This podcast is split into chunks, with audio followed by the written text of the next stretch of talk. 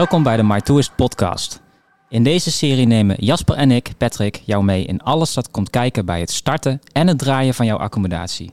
In elke aflevering praten we met een expert over een bepaald onderwerp. En deze keer gaan we het hebben over vastgoed aankopen en het opzetten van jouw accommodatiebusiness. Nick, welkom. Leuk dat je aanschuift om, uh, om te praten over jouw uh, specialisatie. Uh, je hebt een aantal vakantiewoningen. Ehm, is een beetje met de paplepel ingegoten. Klopt. van oorsprong was je een marinier. Um, dus je zou zeggen een, een gigantische stap om, om te switchen naar een totaal andere carrière. Maar toch zit de gasvrijheid toch wel in je bloed. is overgekomen vanuit je ouders die vooral Duitse gasten ontvingen in Egmond aan Zee, de plaats waar je bent opgegroeid. En toen jij op missie ging, ging je jouw woning verhuren. En uh, ja, sindsdien uh, is dat gaan groeien. Werd het een accommodatie, werden het twee, werden het vijf. Inmiddels 25 volgens mij. Vertel, hoe, hoe is dat allemaal gegroeid op die manier? Want dat is natuurlijk een, behoorlijke stap ook. Ja, ja nou allereerst bedankt voor de, voor de uitnodiging. Hartstikke leuk om mijn verhaal te doen hier. Ja, ik, woon, ik ben woonachtig in Egmond aan Zee. Um, ja, iedereen verhuurt iets in Egmond aan Zee. Dus zo is dat een beetje gegroeid. Mijn ouders hadden bijvoorbeeld ook een rijtjeswoning met daarachter een, uh, een stenen vakantiewoning. En daar heb je er uh, voor een kleine 2000 van in Egmond, als ik me niet vergis. Dus het is mij echt met de paplepel ingegoten. Dus toen ik mijn, uh, in 2000 fast forward ben ik marinier geworden. Ik wist niet zo goed wat ik wilde, net zoals de meeste mensen van 17 jaar denk ik. Mijn moeder zegt, ja, jij moet wat discipline hebben. Dus die kwam aan met een televisiering en die zegt, jij gaat naar de mariniers toe. Discipline. Dus ik zeg, ja prima. Ik, zeg, uh, ik, ging, dus ik ben gaan melden daar, fysieke test gedaan, psychische test gedaan. Zo ben ik marinier geworden. Nou, heb ik 18 jaar gedaan. De laatste tien jaar bij de Special Forces uh, terechtgekomen. Um, ja, heb ik eigenlijk ook alles gedaan wel wat ik, uh, wat ik wilde doen. Echt het jongensboek ja, heb zichzelf wel geschreven. En die was op een gegeven moment ook wel afgelopen. en in 2008 kocht ik mijn eerste woning. Maar wel met die gedachte erachter van... Hey, als ik veel weg ben dan wil ik hem gaan verhuren aan, uh, aan Duitse toeristen. En uh, nou, zo ben ik ook een beetje gaan zoeken in de markt. En toen vond ik op een gegeven moment een leuk appartement met een dubbelbestemming, wonen en recreatie. En die kon ik recreatief gaan verhuren. En eigenlijk meteen daarna ging ik naar Afghanistan toe voor vijf maanden. Dus toen heb ik in een sneltreinvaart eigenlijk voor Airbnb, er was et cetera, heb ik alles opgezet. Team bouwen, uh, toch wel online op verschillende Duitse platformen. Ik wist namelijk al wie de doelgroep was. Um, ja, alles automatiseren zoveel mogelijk hoe dat kan. Want ja, in 2009 was het internet nog niet je van het. En zeker niet in Afghanistan. Dus ik heb toen dat hele team gebouwd. En... Uh, voordat ik eigenlijk wegging, had ik al vijf weken uh, verhuurd. Ja, en die appartementen gingen gewoon voor een flink bedrag, voor 1000 euro per week, gingen die weg. Dus dat smaakte naar meer. En uh, toen ben ik eigenlijk begonnen. En dus ik zette het aan en uit met mijn eigen woning. Toen terugkwam, heb ik weer mijn spullen uit de opslag gehaald. Ben ik er zelf weer gaan wonen. En uh, ja, zo ben ik dat eigenlijk gaan doen. En daarna ben ik nog zeven keer op missie geweest. Dus uh, ja, dan, uh, dan kan je lekker gaan, uh, gaan opschalen. En al mijn geld, heel, al heel veel van die jongens die kochten dure auto's, mooie motoren. Ik, ik gaf daar niet zoveel om. Dus ik heb telkens alles in mijn hypotheek gestopt.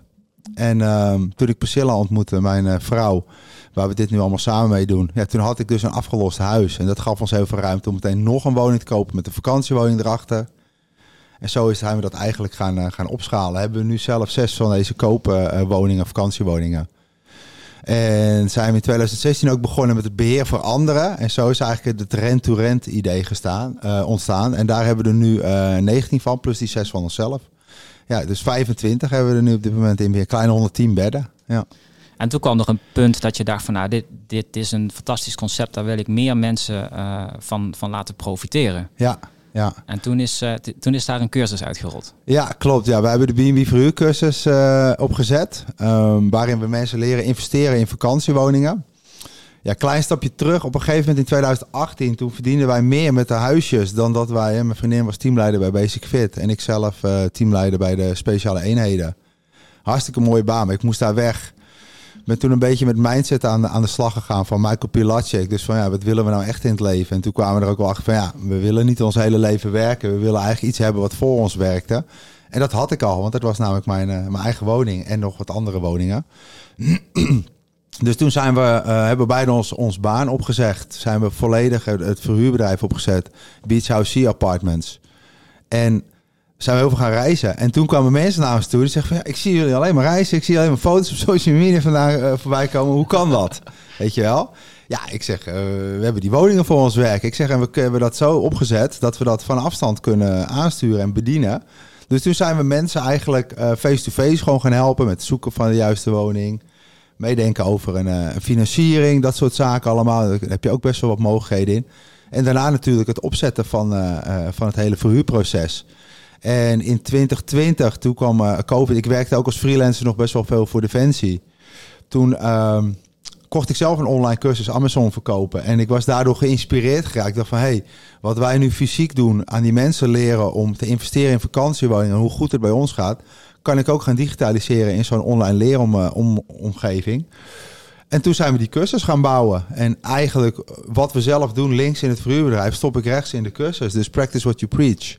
En zo is de B&B-cursus uh, ontstaan. Het is een beetje een uh, onhandige naam wat dat betreft. Mensen denken echt dat wij een B&B's hebben. Kan, ons concept werkt ook op B&B's, maar voornamelijk doen wij zelf vakantiewoningen. En zo is de cursus ontstaan in uh, 2020. En hebben nu denk ik 500 betalende leden daarin zitten. En best wel veel mensen geholpen eigenlijk om die eerste stap te zetten. En daarna eigenlijk ook gewoon succesvol daarmee te gaan worden. En heb je dan nog, uh, nog handen vrij om de ontbijtjes voor de gasten te maken? Nee, ik smeer geen broodjes. Nee, nee, nee, nee, nee, nee, wij, nee wij, dat, dat is, kijk, dat denken mensen, B&B verhuurcursus. Wij doen helemaal niks met broodjes. Priscilla wilde het wel heel erg in het begin. Ja, dan gaan we ontbijtjes doen en zo. Poeh, dat klinkt als werk, weet je Ik zeg, gaan we niet doen. is lastig als we bijvoorbeeld in Kaapstad zitten of in Thailand. Dan, uh, ja, dan heb je weer extra schakeltje in het, uh, in het geheel om het te doen. Het kan wel natuurlijk. Alleen wij hebben gewoon echt losse vakantiewoningen, units, zeg maar, die, uh, die verhuurd worden. Ja, ja precies. En, ja. en hoe ziet de huidige situatie eruit? Je hebt een kantoor, je hebt alle, alle objecten die je verhuurt, die heb je ook in, in de nabije omgeving? Wij hebben de meeste woningen van ons, ik heb er zelf vijf in Egmond, één in Alkmaar. Um, we hebben er 19 rent-to-rent, dus die beheren wij voor anderen op commissiebasis of die verhuren wij vast. Er staat er eentje in Noord-Frankrijk. Een heel groot château is dat, met twaalf kamers. En we zijn bezig om in Tenerife wat aan te gaan kopen. Uh, eind van het jaar, begin volgend jaar. Oké. Okay. Ja. ja. Hey, en dan, dan begint het bij een droom, hè? Ja. Maar uh, ja, dat is nog een stap. Ja. En uh, waar moet je ter voorbereiding bij aankoop aan denken? Nou, allereerst wil jij gewoon weten van... Um, is, ga ik het, wij zeggen van 25.000 euro verdienen met een vakantiewoning. Dat moet haalbaar zijn. Maar dan moet hij wel aan een aantal criteria, aan een aantal eisen uh, voldoen. Dus dan hebben wij eigenlijk een soort van marktonderzoekmodule opgebouwd. Waarin we gaan kijken van wat is de nachtprijs? Um, hoe doet hij het in het laagseizoen? Hoe doet hij het middenseizoen? Hoe doet hij in het hoogseizoen? En we gaan kijken ook, is er een hele jaar door bezettingsgraad? Is die er niet, kan ik gaan switchen in verschillende doelgroepen. Dus short stay kan ook bijvoorbeeld zijn dat ik uh, bij bewoningen in Alkmaar ik, uh, in Middenmeer zijn ze bijvoorbeeld die datacenters nu aan het bouwen voor Google en Microsoft. Ga ik daar weer even langs. Oké okay, jongens, ik heb een woning in de laagseizoenmaanden. En dan kan ik me op die manier best wel uh, goed verhuren, ook zeg maar in het laagseizoen. Maar wat ook bijvoorbeeld werkt, is van hey, uh, ja, ja, minder, minder doorloop. Ik zet het, ik ga er een saunaatje in bouwen. Heb je een wellnesshuisje? Ja, dus je herkent dat uh, je gaat wat waarde toevoegen, zeg ja, maar. Ja, absoluut. Ja. En dat, ik, wij hebben gemerkt, dat kan door heel Nederland. Nederland is gewoon een topverhuurland wat dat betreft. En um, wat veel mensen denken van, ja, heeft COVID jullie niet de das omgedaan? Nou, COVID was eigenlijk een geschenk uit de hemel wat dat betreft. Want de eerste zes weken was schrikken. Hè? Iedereen van, oh, wat gebeurt hier? Ja. Maar daarna ging iedereen, oh, ik ga niet meer vliegen. Waar ga ik dan heen? Ja, ik ga lekker in Nederland op vakantie. Ja. Dus toen stroomden we over van de boekingen. Ja, ja. dat zagen we. Krijg je wel alleen maar Nederlanders. Uh, voorheen hadden we Duitsers. Ik heb liever Duitsers als Nederlands, ben ik heel eerlijk in. Die zijn iets netter, punktligger. Ja? Ja, ja? In, in welke vorm? Ja, gewoon in hoe ze je woningen achterlaten. En uh, Nederlanders zijn heel kritisch. Dus als er één dingetje niet goed is, gaan ze zoeken. Ja. ja, ga ik altijd wel wat vinden. En ik durf wel te zeggen, onze woningen zijn gewoon net knap en goed geordend. Alleen in Nederland gaan altijd wat vinden. Ja. Dus, ja. dus, uh, maar goed, desalniettemin nog steeds. Het is hartstikke leuk om, om te vuren, ook aan Nederlands hoor. Ja, absoluut. Hey, en, en als we kijken, wat heb je nou nodig om, om, om je aankoop te financieren? Ja, dat verschilt heel erg. Um, daar liepen wij ook op vast eigenlijk in 2014. Want ik kwam erachter bij mijn huidige financieel adviseur die ik destijds had. Die deed, ja, ik noem het een beetje een huistuin- en keuken uh. Dus die, wist, die was alleen op de hoogte zeg maar, van een normale hypotheek op jouw loon uit inkomen. En dan kan je loondienst zitten of als ondernemer. Terwijl er veel meer vormen zijn. Je hebt crowdfunding tegenwoordig, heb je wel iets hogere rentes. Je kan aan de slag gaan met privé-investeerders. En wat zijn privé-investeerders? Ja, dan kan je echt op zoek gaan naar mensen die bijvoorbeeld een bedrijf hebben waar een hoop geld in zit. Dat je met hun een, een verdrag sluit dat je geld van hun gaat lenen. Wel altijd notarieel vastleggen. Maar misschien hebben je ouders wel heel veel geld wat je kan lenen en ook weer notarieel vast laten leggen. Uh, je hebt recreatie, investeringshypotheek heb je. Je hebt de handelsbanken waar je kan lenen. Moet je wel weer iets creatief mee omgaan. Dus er zijn heel veel mogelijkheden. En uh, je kan ook bijvoorbeeld rent-to-rent starten. Dus dan ga je de woning van iemand anders beheren. Uh, die je misschien als tweede woning hebt. Maar die denkt van ja, verhuren, dat is gedoe. Ja. Dat, leren, dat doen we namelijk zelf ook met 19 woningen. Ja. Dus uiteindelijk is het eigenlijk alleen goede zin, tijd en doorzettingsvermogen heb je nodig. En dan ga je echt gewoon wegvinden om jouw droom te verwezenlijken. Ja. Ja, en hoe oriënteer je dan op die markt? Ja, dat, dat begint ook. Eigenlijk zeg ik van het maakt niet zo heel veel uit waar die woning staat. Um, jij wil gewoon gaan. Kijk, je hebt natuurlijk het idee van nou, ik wil iets gaan doen met vakantieverhuur. Maar dan wil je natuurlijk eerst um, kennis gaan opdoen, zeg maar, voordat jij een woning gaat kopen. En uh, dan ga je gewoon kijken in die omgeving. En uh, ja, Google is je grootste vriend, zeg ik daarin. En heb je allemaal handige trucjes voor om te achterhalen van... Hey, gaat dit werken of gaat dit niet werken daar? Maar bijna elke plaats heeft een hotel. En waar een hotel staat, kan je ook een B&B gaan runnen. Ja, ja, Dus, dus locatie en omgeving. Hoe bepaal je je positionering daarin? Maakt, maakt op zich niet zo heel veel uit. Nee, je kan het overal doen. Tuurlijk heb je bijvoorbeeld Egmond is gewoon echt een toplocatie. Maar ik heb ook een cursist bijvoorbeeld die doet dit in Friesland. En die heeft zo'n wellnessje toegevoegd. En die zit ook gewoon tot de kerst al vol. Dus, dus je moet er gewoon heel creatief mee omgaan uh, hoe jij dat uh, uh, gaat verhuren. En ook aan de hand daarvan is het ook natuurlijk, we gaan kijken aan, aan, twee facetten, of eigenlijk drie facetten. Als je een woning koopt, heb je een stukje wet en regelgeving. Recreatiewoning is dat vaak niet van toepassing, omdat je die recreatief mag verhuren. Maar je hebt ook mensen die kopen een bestaande woning en die gaan ze recreatief verhuren. Ja, pas ermee op, zeg ik altijd. Want je hebt gewoon een bepaalde set met regels die je vanuit de gemeente meekrijgt. Maar je gaat dus kijken van, hé, hey, wat geschatte inkomsten gaan we berekenen. En rechts ga kijken welke financiering zet ik er tegenover. En hoeveel procent rente en aflossing zit erbij. Ja, en hij moet gewoon plus staan. Als hij plus staat, dan weet je van, oké, dit is een winnaar of niet. Ja. En hoe scherper jij kan aankopen, ja, hoe meer zeg maar cashflow je daaruit kan gaan halen. Ja. ja. En, en, en zou jij dan eerder nieuw bouwen of bestaande bouw kiezen? Ja, daar had ik gisteravond hebben wij, we hebben elke dinsdag een live coaching call in de cursus. En dat vind ik een hele leuke. Want ik had iemand die heeft dus een uh, chalet nu gekocht op een uh, park. Ze mag hem zelf verhuren. Die kost 13.000 euro. Ik denk van ja, oké. En die gaat vanaf april tot oktober. Ik zeg, en dan gaat hij voor 700 per week weg? Nee, nee ben je gek, 1200. Ja, reken er maar door. Dan heb je een enorm, zeg maar, return of investment op wat jij inkoop. Dat ding gaat wel nog maar vier jaar mee, want hij was al uh, een beetje gedateerd. Maar nog steeds zijn er mensen die hem boeken. Ja. Dus ja, uiteindelijk, uiteindelijk maakt dat ook niet zo heel veel uit. Ik zeg altijd van, we hebben een rendementstoel op onze website staan. Gebruik die. En als jij er happy bij bent en hij plust, ja, dan heb je gewoon groen licht. En dan, is het, en dan koop je zonder emotie. Ja. ja. Dus wat heeft dan de voorkeur? Aansluiten op een park of gewoon het zelfstandig doen? Nou, altijd. Ik zeg wel altijd van niet, niet op een park. Dus probeer echt zelf het beheer te doen. Dus dat jij zelf mag gaan verhuren, want anders ga je 25, 20 procent aan een park afstaan. Ja, vind ik zonde, want hè, dat gaat waarschijnlijk... En hun gaan ook nog eens verhuren via bijvoorbeeld een Booking.com, een Expedia en Airbnb. Ik vraag ook weer 15 procent. Ben je al 40 procent kwijt? Ja, precies. Dat is vervelend. Ja. Dus dat moet allemaal in je eigen zak. Dus daarom zeg ik van probeer altijd uh, dat zelf op te zetten. En dan wellicht via zo'n platform als jullie, weet je wel. Dan heb je gewoon het minste commissies. En dan ga je op zich ook wel uh, geld verdienen. Ja.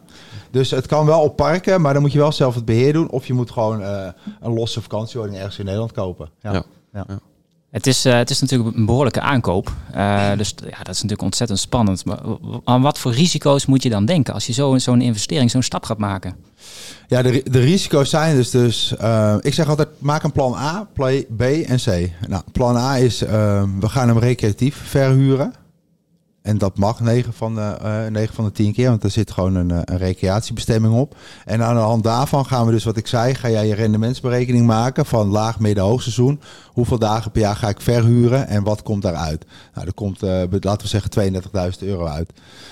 Um, daarna ga je kijken van, ja, maar wat nou als COVID weer komt? Ze gaan de boel weer op slot gooien. Ja, mensen komen echt niet, weet je wel. Dat kan van altijd, of Rusland trekt hem door. Er kan van alles gebeuren. Maar mensen, er is ook een enorm woningtekort op dit moment in Nederland. Dus plan B wordt, ik ga op zoek naar uh, vaste verhuurders. moet je wel weer kijken op de parken of dat mag. Hè. Je had destijds niet oneerbiedig gezegd de polenparken. Maar ja, die zijn een beetje huiverig met uh, semi-vaste verhuur. Maar wij zijn erachter gekomen ook dat er zijn zoveel mensen gescheiden door dat hele COVID-verhaal. Mensen zoeken gewoon woningen. En het is maar drie maanden. Dus daarmee kan je ook continu drie keer drie maanden, drie keer drie maanden, drie keer drie maanden, kan jij wel uit de, uit de schulden blijven. Dus het risico is zeg maar als plan A niet werkt, ja, dan moet je doorvallen op plan B.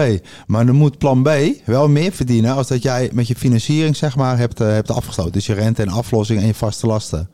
Ja, en plan C is scherp aankopen, zodat je ook weer scherp kan verkopen. Ja. ja. En je dus- kan natuurlijk ook nog zakelijk verhuren. En je kan ook zakelijk verhuren, absoluut. Ja, ik, ik doe wel, persoonlijk doen wij alles in box 3. Dat is het gunstigst. Uh, maar het hele rent-to-rent gedeelte, dat doen we inderdaad zakelijk. Want dan ben je er echt actief mee bezig. En dan gaat hij gewoon naar box 1 toe. Ja, ja, ja precies. Ja. Hey, en, en, zeker als je naar buitenland gaat, ja, dan, dan, dan moet je natuurlijk behoorlijk verdiepen, ook in de lokale wetgeving. Maar waar moet je dan beginnen? Ja, dat is, ja, dat is een goeie hoor. Uh, want daar zijn wij ook wel, zijn we ook wel achter gekomen. Bijvoorbeeld Spanje is helemaal hot and happening uh, op dit moment. Maar iedereen kan makelaar worden in Spanje. Dus, dus die, hebben, die houden er echt... Ja, iedereen wil gewoon verkopen, weet je wel. Dus er worden gewoon... Een mooi voorbeeld. Ik was in Tenerife. Ik wilde daar een studio kopen. Vorig jaar zomer waren we daar. Dus ik zeg op een middag... We gaan een rondje makelaars doen. En ik had een mooi appartementje gezien. Dus ik, uh, hij stond ook, ze bieden hem ook bij verschillende makelaars aan. Dus ik ben bij een Deense geweest, een Engelse, een Belgische, een Spaanse en volgens mij nog een Engelse. En overal stond het appartementje. Maar ik was er bij die Belgische, had ik wel een klik mee. Dat is ook voornamelijk fijn dat hij de taal sprak. Die zei al van, nou, als die kan je kopen. Hij zei, die mag je niet recreatief verhuren. Er zit geen licentie op. Zo heet dat in Spanje. Maar al die andere makelaars die zeiden van, ja, ja, kun je zo kopen hoor. Absoluut, ja, zeker. Ja, en ik kun je gewoon verhuren. Maar dat, dan koop je dus kat in zak, weet je. Want ik ging er vanuit plan A recreatieverhuur. Maar dat mocht niet. Dus dat, dat zijn wel dingen waar je dus rekening mee moet houden. Dus in het buitenland, wat doe ik dan? Kijk, voor Nederland durf ik wel te zeggen, weten wij bijna alles. En als ik het niet weet, heb ik experts die ik kan inschakelen. En voor het buitenland heb ik nu ook allemaal experts. Dus ik heb bijvoorbeeld uh, uh, hypotheekadviseurs uit, uit, uit Spanje zitten bij ons in de community aangesloten. Mensen die, uh, maar die hebben ook weer advocaten, die zitten aangesloten. Je moet altijd de contracten laten doorrekenen door advocaten. Is er niet illegaal gebouwd? Zit er niet een restschuld op het huis? Um, van alles en nog wat kan er eigenlijk aan de hand zijn met die woning. Dus daar moet je echt wel specialisten voor inschakelen. En dan wordt het al een stuk minder spannend. En het leuke is, ja, wij hebben ook al mensen in de cursus die dat hebben gedaan. Dus ja, die, die kunnen ook met je meedenken. Dus er zit, zit echt een, een netwerk met gelijkgestemden zit erbij. Ja. ja. en dan ga je een businessplan maken. Uh, maar dat, dat, dat voelt ook wel een beetje als, als natte vingerwerk, zou ik zeggen. Want je, hebt, je, hebt natuurlijk, je weet nog niet wat je kan verwachten. Ja, kijk, ondernemen, het blijft natuurlijk altijd de stap die je gaat doen. Het is een soort van uh, ondernemen. Uh, maar ik zeg het wel altijd, gecalculeerd ondernemen ga je. Dus ja, wat ik zei, weet je, als jij je plan A, B en C goed uitwerkt. En dat is tegenwoordig allemaal heel mooi te achterhalen. Door bijvoorbeeld het marktonderzoekje te doen. En kijk, pak gewoon bijvoorbeeld in het buitenland een vergelijkbare woning. En ga kijken wat hij doet. Ga eens door die review zijn. En, en zo was ik laatst bij Andy van der Meijden en uh, Melissa te gast. En ik heb, ging marktonderzoek in die, doen in die omgeving in uh, Migas. En toen kwam ik er dus achter van, wow, dit is, loopt wel eigenlijk wel heel goed hier. Want ik dacht altijd van, um, hoe gaat dat hier in de winter? Weet je, is het niet heel risicovol? Want ik dacht, dat is alleen april, uh, uh, oktober verhuur. En daarna stopt het, omdat het gewoon wat frisser wordt. Maar dat liep gewoon door, het hele jaar door. Ook heel veel Spanjolen dus weer, die daar zeg maar op vakantie gingen. Dus als jij goed je marktonderzoek doet aan de voorkant, dan weet jij gewoon, als ik deze woning koop, dan is het risico geminimaliseerd. Kijk, en tuurlijk loop je altijd een beetje risico, maar heel veel mensen denken, oh ja, het slaagt niet. Ja, maar dan heb je nog steeds een woning die waardevast is, hè? En die kan je altijd verkopen. Weet je wel? Dus ja. Uh, ja. En, en de aankoop is natuurlijk een, een behoorlijke som. Maar uh, daarnaast heb je natuurlijk nog te maken met andere kosten. Ter, ter voorbereiding, uh, voor, voordat je überhaupt de eerste euro nog gaat omdraaien. Ja. Waar, waar moet je aan denken? Wij richten een woning in, meestal tussen de 3 en de 5.000 euro. Um, maar het leuke is, daar heb ik ook wel een mooi voorbeeld van. Op een gegeven moment kregen wij, een, dat is rent-to-rent, kregen wij een 10 persoons appartement aangeboden in Egmond. Die mochten we recreatief gaan verhuren. En die hebben wij van tevoren al online gezet. Met foto's erbij van andere woningen. En gezegd, jongens, zo gaat het worden. En nog een andere work uh, under construction, weet je Je kent het wel, zo'n fotootje erin gezet. En... Uh, die gingen we in oktober verhuren. Dus toen hebben we in, juli, augustus hebben we die foto's online gezet. En mensen hadden er vertrouwen in. Die zagen dat onze andere woningen het ook goed deden. En uh, die zagen van, hey, die locatie wil ik wel. Dus die woning werd al vooraf geboekt. En die gingen voor een aardig bedrag per week ging die weg voor 10 personen. Dus die hebben eigenlijk helemaal zonder eigen vermogen hebben we die woning helemaal ingericht. En daarna zijn we gaan draaien. Maar ga er vanuit, kijk, tussen de 3.000 en de 5000 euro ben je kwijt om je woning in te richten. Ja. En, en hoeveel omzet maak je dan gemiddeld op zo'n woning? Wij draaien met de meeste woningen ongeveer 35.000 euro omzet. Tussen de 32 en de 35.000 euro. Ik reken altijd uh, ongeveer 5.000 euro voor de schoonmakers en het was. Beddengoed, linnengoed, dat soort zaken. Meestal is het lager hoor, is het 3500 euro. Maar ik, ik zeg altijd, doe niet de reken je rijk show. Doe, hè, ik heb liever een meevalletje aan het eind van het jaar dan een tegenvalletje. Dus daar hou je rekening mee. Um, ja, en dan heb je nog wat andere kosten die eraf gaan, commissies, et cetera. Misschien wel een, een platformfee. Als je bij jullie aansluit, pak ik ook nog 5000 euro van. Dus dan gaat er 10.000 euro vanaf. Dan hou je 25 over. En dan gaat natuurlijk nog, als je een stukje financiering erop hebt, dan gaat dat daar nog vanaf. Ja. ja. En uh, ja, dan heb je, heb je nog te maken met, uh, met belastingen. Uh, natuurlijk ook in, in alle, alle landen is dat weer anders. Ja. Um, zeker als je gaat groeien, dan, dan gaat dat ook, ook veranderen. Hè. In het begin kun je wellicht particulier nog het een en ander aankopen en verhuren. Maar als je gaat groeien, dan wordt dat wel een ander verhaal. Ja. Hoe, hoe, doe je dat? Hoe pak je dat aan? Wij houden alles in box 3. omdat ik, dan moet je alles uitbesteden. Hè. Dus dat is ook de kunst. Dat vind ik ook het fijnst. Want ik wil het helemaal niet zelf doen. Want ik wil gewoon zelf ook lekker weg kunnen. Dus op die manier hou je, hem, hou je alles in een box 3. Dus je moet je schoonmaken moet je gaan uitbesteden. Je moet je, uh, je wassen moet je gaan uitbesteden. Zijn er klusjes die gedaan moeten worden. Niet zelf gaan doen, uitbesteden. En het beheer, dat besteden wij ook gewoon uit nu op dit moment. Dus dan hou je eigenlijk alles in box 3. Dus dat maakt niet uit of je één woning hebt of dat jij er 50 hebt. Ja, er komt wel iets meer werk bij kijken. Maar dat, dat maakt niet heel veel uit. Dat heb je ook als jij zeg maar reguliere verhuren doet. Ja, en in het buitenland heb je die, die schalen niet. Hè? Dat is echt, alleen Nederland heeft dit stelsel, box 1, box 3. Spanje bijvoorbeeld betaal je altijd 19%. Altijd. En dat is het. Ja. Dan, dan heb je natuurlijk nog te maken met operationele kosten. Ja. Waar, waar, moeten we dan aan denken? Wat zijn, wat zijn de, de items waar je nog niet zo snel uh, zou denken... oh ja, daar moet je natuurlijk rekening mee houden... want uh, dat komt er toch al snel weer bij kijken. Ja. Natuurlijk schoonmaak, dat, dat begrijpen we allemaal natuurlijk. Ja. Nou, uiteindelijk denk ik, als jij het allemaal goed opzet. Um, wij proberen zoveel mogelijk te verhuren. Dus niet via de reguliere platformen. Hè, dus niet via de booking.coms, Airbnb's. Maar juist gewoon via een eigen website. Daar zit je eerste winst. Maar in het, in het begin, en ik zeg we gebruiken ze wel. Maar je hou wel rekening mee. Als je via die platformen gaat verhuren. Dan ben je gewoon 15 tot 20 procent. Geef jij cadeau aan hun. Wat krijg je ervoor terug? Waarschijnlijk wel een hoge bezettingsgraad. Dus probeer dan die 15% op je prijs te plussen. En dat, dat kan je dus weer instellen bijvoorbeeld door middel van je channel manager. Dus dat, dat zijn kosten waar je rekening mee moet gaan houden. Ja, voor de rest komen er niet heel veel kosten meer bij. Want toevallig ben ik uh, laatst in mijn woning in Alkmaar geweest. Maar ben ik ook acht, negen maanden ben ik daar gewoon niet geweest. Omdat ik alles uitbesteed. En dat is, als je het goed opzet, is dat af en toe een klusje. Hè, zo heb ik een keer een lek aan de kraag gehad. Dan stuur ik de loodgieter erheen. Want dat laat ik weer oppakken door mijn troubleshooter, die ook de schoonmaker is daar, en het wassen. En voor de rest draait het gewoon door. Ja. ja en die OTA's, welke OTA's zet je dan in? Other travel agencies. Bedoel je Ja, daarmee ja, toch? ja. ja, ja. ja. Uh, dus bedoel je andere platformen, welke wij gebruiken. Wij gebruiken ze allemaal. Oké. Ja, ja. Dus ja, dan, dan zet je echt een channel manager in om echt, uh, echt veel platforms te koppelen. Ja. En, en langzaam probeer je dat een beetje af te schalen om natuurlijk meer rechtstreekse boekingen te krijgen. Ja, wij krijgen heel veel rechtstreekse boekingen en dat, dat zal je ook zien. Ik zeg ook altijd, ehm, vastgoed, vakantiewoningen is een marathon. Het is geen sprint. Jij moet echt, eh, je gaat er ook voor de long term in. Hè. Je koopt niet een pakje boter. Het kost gewoon geld zo'n woning. Die kost gewoon, kijk, Chalet koop je al voor 10, 12.000 euro. Maar een stenen woning in, in Spanje bijvoorbeeld, die kost 2, 3 ton. Dus dat, dat ga je niet even doen. Dus daar heb je echt een long term visie moet je daarvoor hebben. Um, ja, en je gaat op een gegeven moment gewoon wederkerende gasten krijgen. En die kan je Ja. natuurlijk weer heel makkelijk pakken, gewoon via een flyertje die je in de woning legt. Ehm, of misschien wel gewoon eh, mond-op-mond reclame. Ja. En, en dan welke bezettingsgraad kun je dan denken voor je directe rechtstreekse boekingen?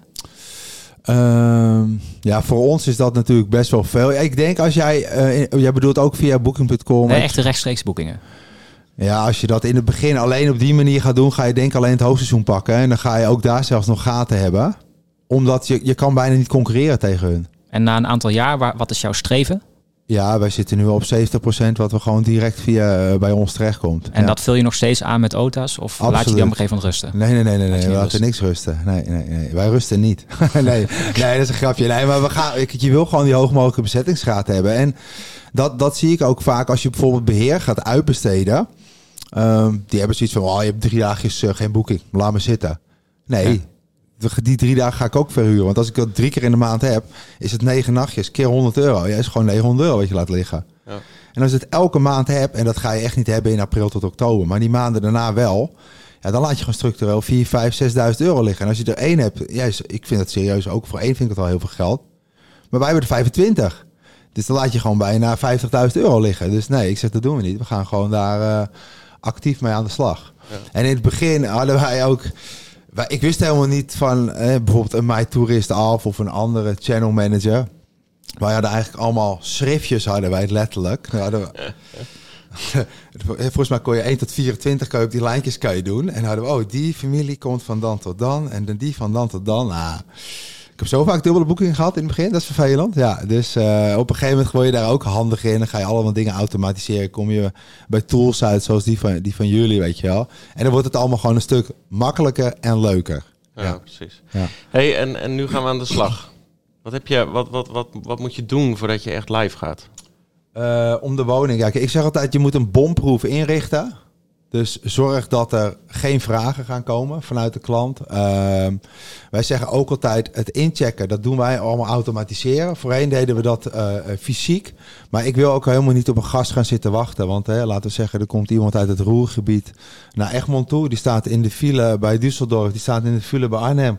Die is er niet om twee uur, die komt om zeven uur s'avonds eens een keer aan. Dus dan zit jij daar maar te wachten. Dus dat doen we allemaal automatiseerd via sleutelkastjes. Heb je ook alweer eentje mechanisch, gewoon met een cijferslotje. Of je hebt een handige oplossing, zoals bijvoorbeeld Nuki heb je eh, daar allemaal eh, voor. Dus die kan je Ja, slim slot. slim slot, dan kan je Ja. dat gaan koppelen. Denk daar ook weer goed over na. want Het is een batterij, de batterij gaat weer leeg. Dus moet je een backup van de backup gaan inbouwen. Zijn we ook wel een keer achtergekomen. Ik van, oké, hij kan er niet in. Dat is irritant, weet je wel. En dus er gebeurt altijd Murphy's Law treedt dan in werking. Dus daar moet je goed over nadenken. Ehm, ja, richt de woning in, woning in voor jouw doelgroep. Dus wij richten ons op gezinnetjes. Dus foto's van kinderhekjes, speel, speeltjes. ehm, en dan op die manier ga je eigenlijk je, je woning ga je hem inrichten. En maak het ook niet mooier als dat het is. Bijvoorbeeld waar je ook rekening mee moet gaan houden. Wij hebben een woning met een immens steile trap. En dan moet je bijna abseilend naar beneden.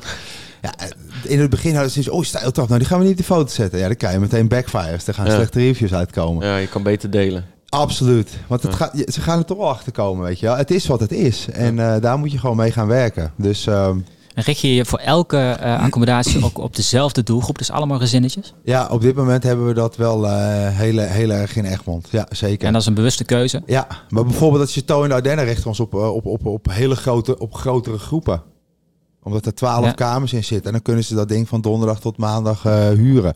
Maar dan moet je ook weer gaan kijken. Op grote groepen heb je weer andere platformen zeg maar voor. En je moet het weer anders gaan, eh, gaan inrichten. Dat Ja, je hebt een andere inventaris nodig. En Ja. daar komt natuurlijk veel meer bij kijken. Dus Ja. ik kan me voorstellen dat ook als je gaat groeien, dat het ook makkelijk is om inderdaad constant op dezelfde doelgroep te focussen. ja, absoluut. Ja. Hey, je had het toen straks al even over software, hè? Ja. Nou, wij hebben dan een PMS, maar wat heb je nog meer nodig? PMS staat voor... ehm, is Property ook- Management Ja. System. Ja, ja, ja, ja. Wat zit, daar zit de channel manager ook in, toch? Ja, Ja. officieel is Ja. channel manager. Je hebt een channel manager, je hebt Ja. een PMS. Ja. PMS is echt het beheer, dus de kalender, Ja. zeg maar. Ja. wij, Visuele hebben- laag. wij hebben het in My Tour samen. Ja, precies. Nou ja, eigenlijk heb je dat, heb je dat, vind ik dat je dat wel allemaal nodig hebt. Ehm, heel veel mensen die werken nog eh, nu op dit moment samen gewoon met Google Kalender. Maar het mooiste is als jij gewoon je eigen website hebt, dat ze daar een boekingsmodule in hebben. In die boekingsmodule zit de channel manager. En voor de mensen die dat niet weten, was een channel manager. Kun je de prijzen en de verblijfsduren, et cetera, kan je gaan aanpassen. Eh, ik weet even niet of het bij jullie ook is, maar wij kunnen ook, bij die van ons kunnen wij eh, bijvoorbeeld booking.com kan ik hoger zetten. eh, Ja, eigen ja, website zit ik lager. Dus dan krijg je per woning. Dus daar moet het eigenlijk wel allemaal aan gaan voldoen. En die moet je kunnen koppelen aan alle platformen. Dus dat je een soort van, hè, My Tourist wordt dan de spin in het web, zeg maar. Ja. En alles verloopt via die spin. En voorheen deden wij dat niet. Ehm, ja, dat is gewoon heel vervelend. De schoonmakers kunnen er bijvoorbeeld op inloggen.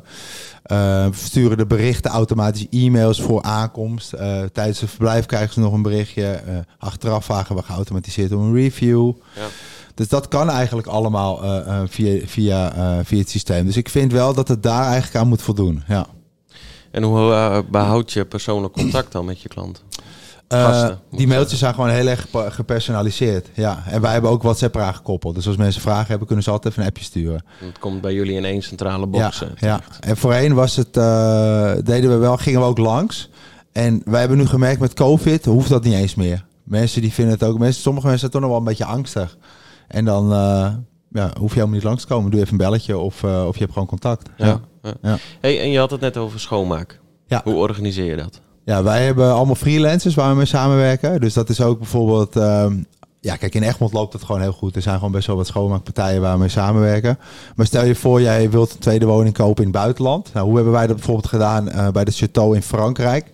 Wij zijn daarheen gegaan. eh, we zijn een rondje gaan lopen. Op een gegeven moment kwam ik bij een makelaar uit. Die sprak Engels. Ik zeg, joh, wij gaan dat Chateau verhuren. Zou jij ons kunnen helpen daarbij? Ja, prima. Nou, die betaal je fee. Dat was degene die de troubleshoot taken ging doen. Sleutelkastje werkt niet, dat soort zaken, weet je wel. Toen ben ik ook gaan vragen naar van, joh, ken jij hier schoonmaakbedrijven in de buurt? Ik spreek geen woord Frans. Dus zij zegt, ja, ik ken er wel één. Ik zeg, top, ik zoek er nog twee. Dus ik wil altijd drie hebben. Want als, als popje A niet kan, dan wil ik popje B. Als popje B niet kan, popje C. Want je wil niet zelf eventjes naar Frankrijk rijden, weet je wel. En, eh, dus je moet wel een beetje redundancy daarin bouwen. En dan ga je die mensen gewoon inwerken. Maar die moet je wel echt goed opleiden en trainen. Dus ook daar hebben, maken wij allemaal standaard video's van. En foto's. Van, ik wil het op deze manier. En dat is de manier waarmee je ook adverteert hè, op de platformen. Ja. Dus dat wat you see is what you get. Dus niet dat het weer op een andere manier is. Ja, en dat moet gewoon heel netjes zijn. Want wij komen niet in die woningen. De schoonmaker die gaat erin. De, de klant gaat eruit om tien uur. Tien komt de schoonmaker erin. Die gaat lekker werken. Die maakt het netjes. Ehm, en om twee uur stond een nieuwe gast alweer. Ja. Ja, En zij hebben ook een checklist om de inventari- inventaris te, 100%. na te lopen. ja, ja wij hebben wel. een eh, checklist met 38 punten staan erop, geloof ik. Oké. En eh, ja, die moeten ze ook gewoon afvinken. En wat je ook, een trucje wat je ook kan doen, is van hey, maak even foto's als je klaar bent. Ja, het is echt Goeie verwachtingsmanagement wat, Ja, je, ja, ja, wat ja. je hier hanteert. Ja. Hey, ehm, hoe behaal je de maximale resultaten?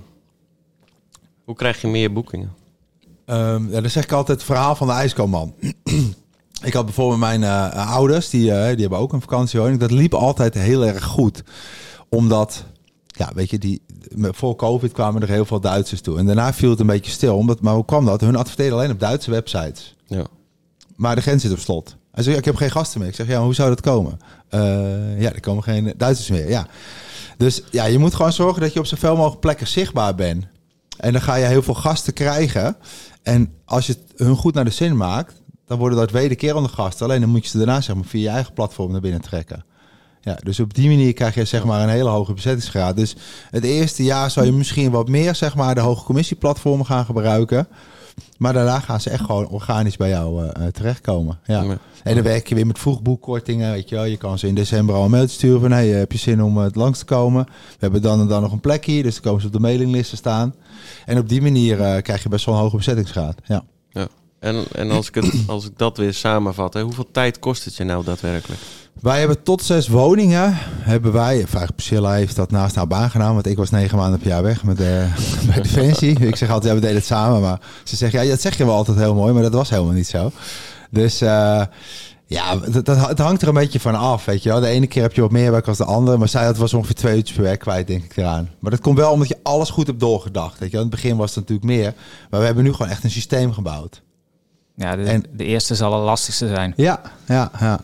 En daarom hebben wij ook die cursus opgezet. Omdat mensen die zien hè, eh, door de bomen het bos niet meer. Ja, en dan heb je, pff, zijn ze er klaar mee. En wij hebben dat allemaal, al die fouten, die heb ik al twintig keer gemaakt. Ja, Dus daar hebben we allemaal filmpjes van gemaakt, tekst over geschreven. eh, en, en dat is denk ik ook, het is echt een kickstart. Als je dat volgt, dan ga je al die fouten niet maken. Dan krijg je meteen draaien. Ja. Hey, en als je dan op een gegeven moment gaat kijken naar een extra pand, want hè, je, je, je draait al een tijdje, eh, Ja. het begint te lopen.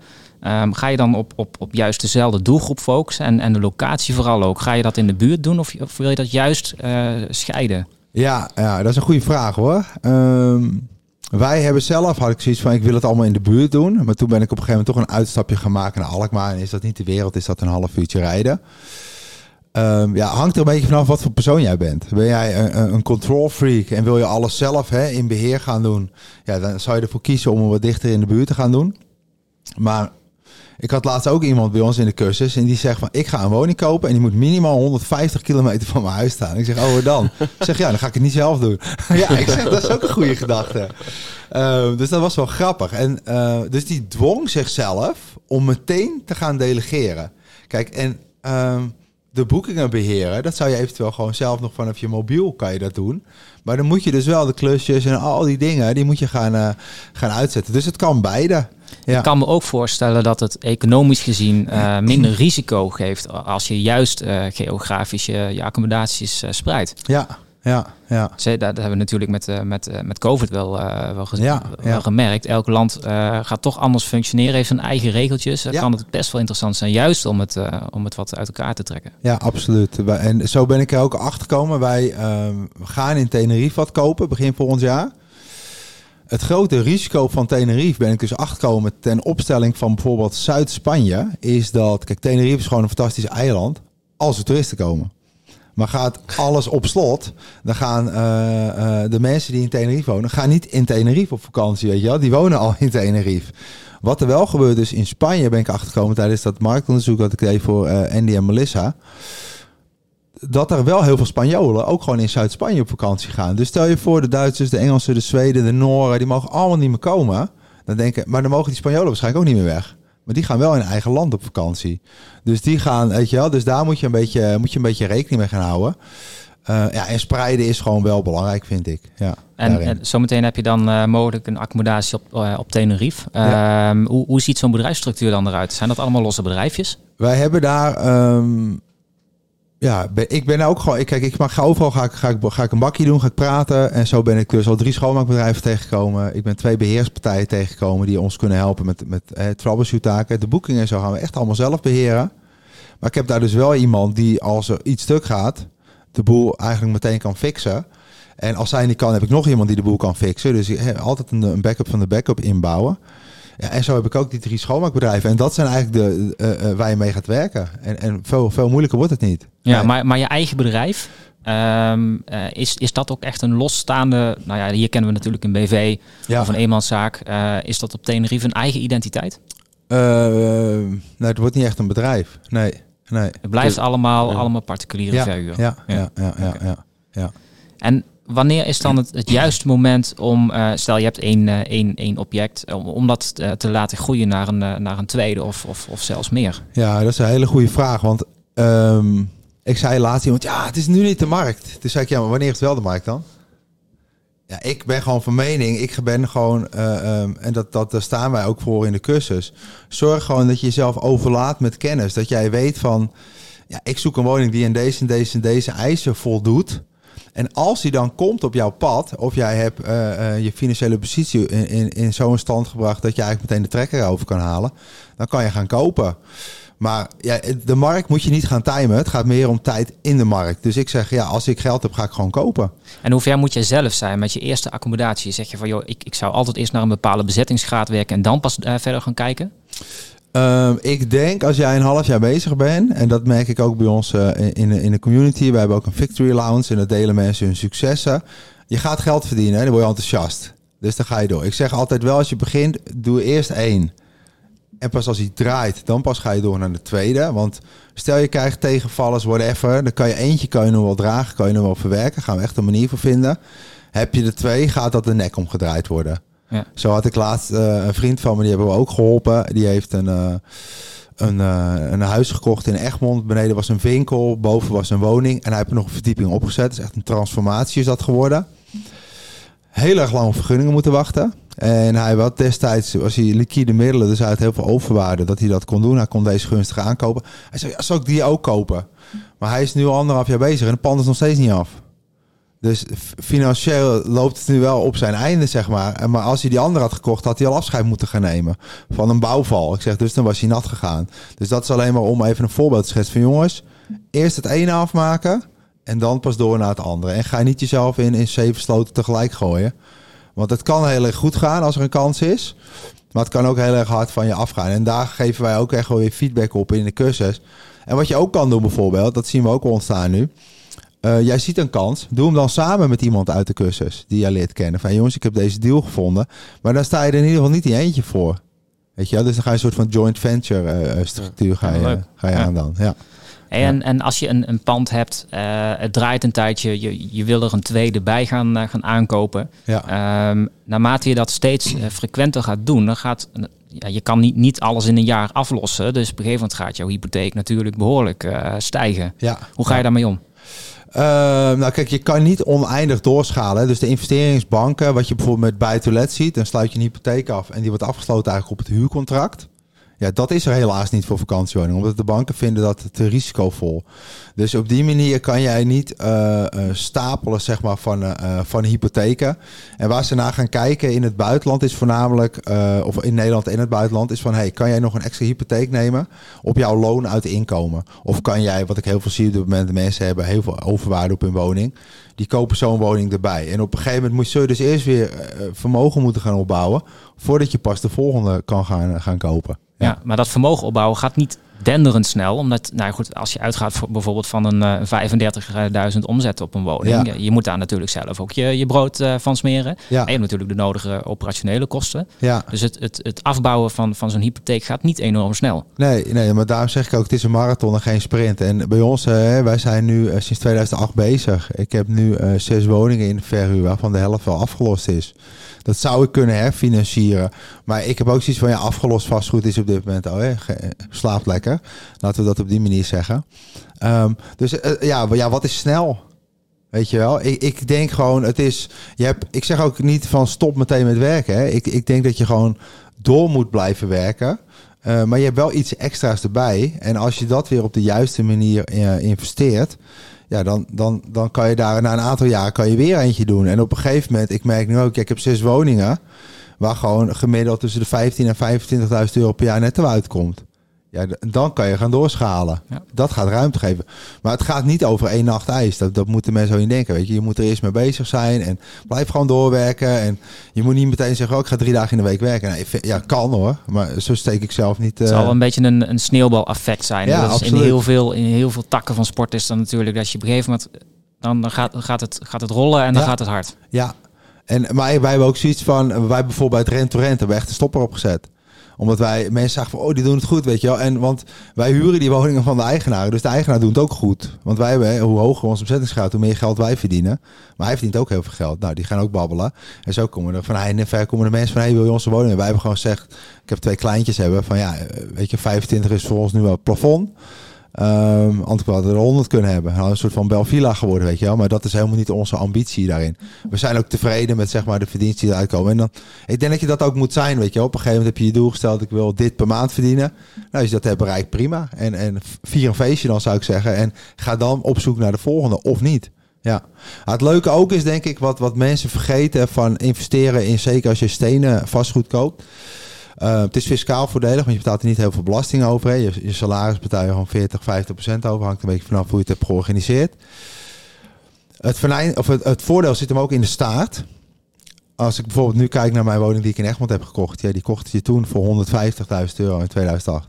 Ja, die gaan nu van de buren voor 3 ton weg. Ja, is die woning meer waard geworden? Ja, ik denk het niet. Maar ja, het is wel wat er gebeurt. En de hele vastgoedmarkt eigenlijk al sinds de meting, volgens mij 1915 is alleen maar aan het stijgen uh, uh, gegaan. Dus daar zitten ook jouw verdiensten op de, op de lange termijn. En je hebt natuurlijk gewoon maandelijks, als je het goed hebt uitgerekend, goede cashflow erop zitten. Dus uh, ja, uiteindelijk, en het is waardevast. Weet je wel, de, die woning die blijft echt wel. Dus over een tijd heb jij gewoon een stukje vastgoed wat je misschien wel kan overdragen aan je kinderen. Of wat je weer kan verkopen, dat je lekker pensioen kan gaan vieren. Ja.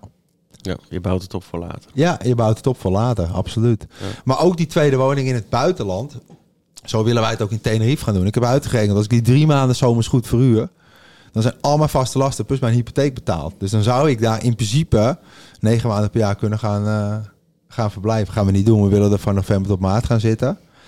Maar ja, met die drie maanden ga ik gewoon zoveel verdienen dat Ja. ik in principe alles kan betalen. Ja. Ja. ja.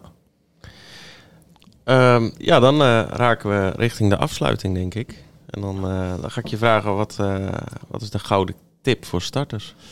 De gouden tip voor starters is... ehm, ga eerst kennis opdoen. Voor als je iets gaat kopen. Laat je niet meteen, dat is ook waar wij voor staan. Heel veel zeker als je uh, uh, leert zelf hoe jij een pand kan gaan uh, bekijken. Hoe je hem kan gaan doorrekenen.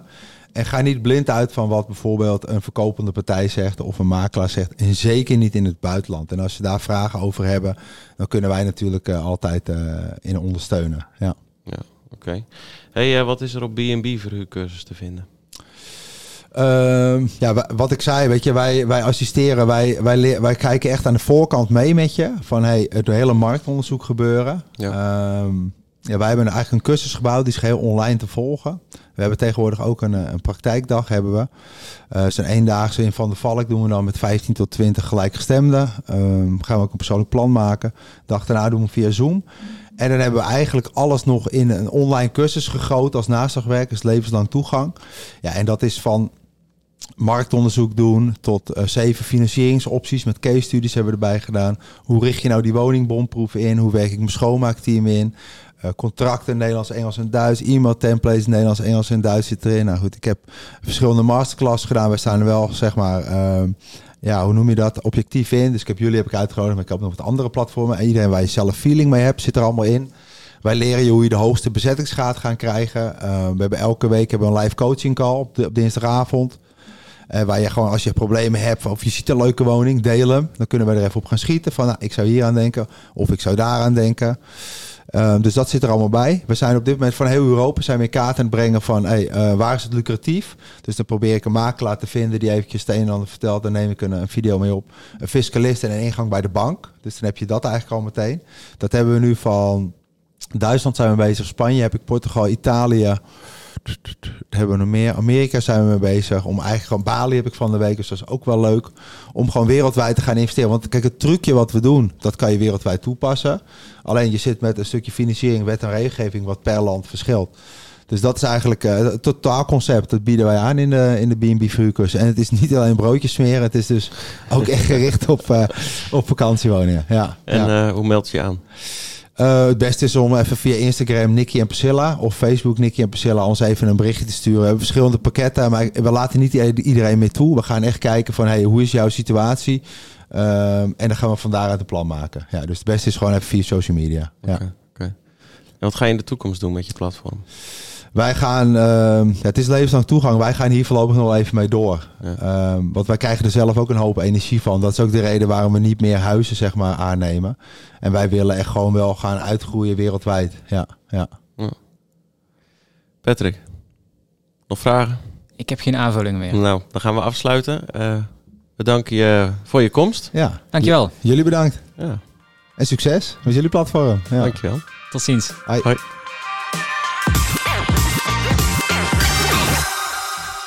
Vond je dit een interessante podcast? In jouw favoriete podcast-app vind je meer afleveringen. Volg mij ook op YouTube om niets te missen. En kijk zeker eens op onze website mytourist.cloud.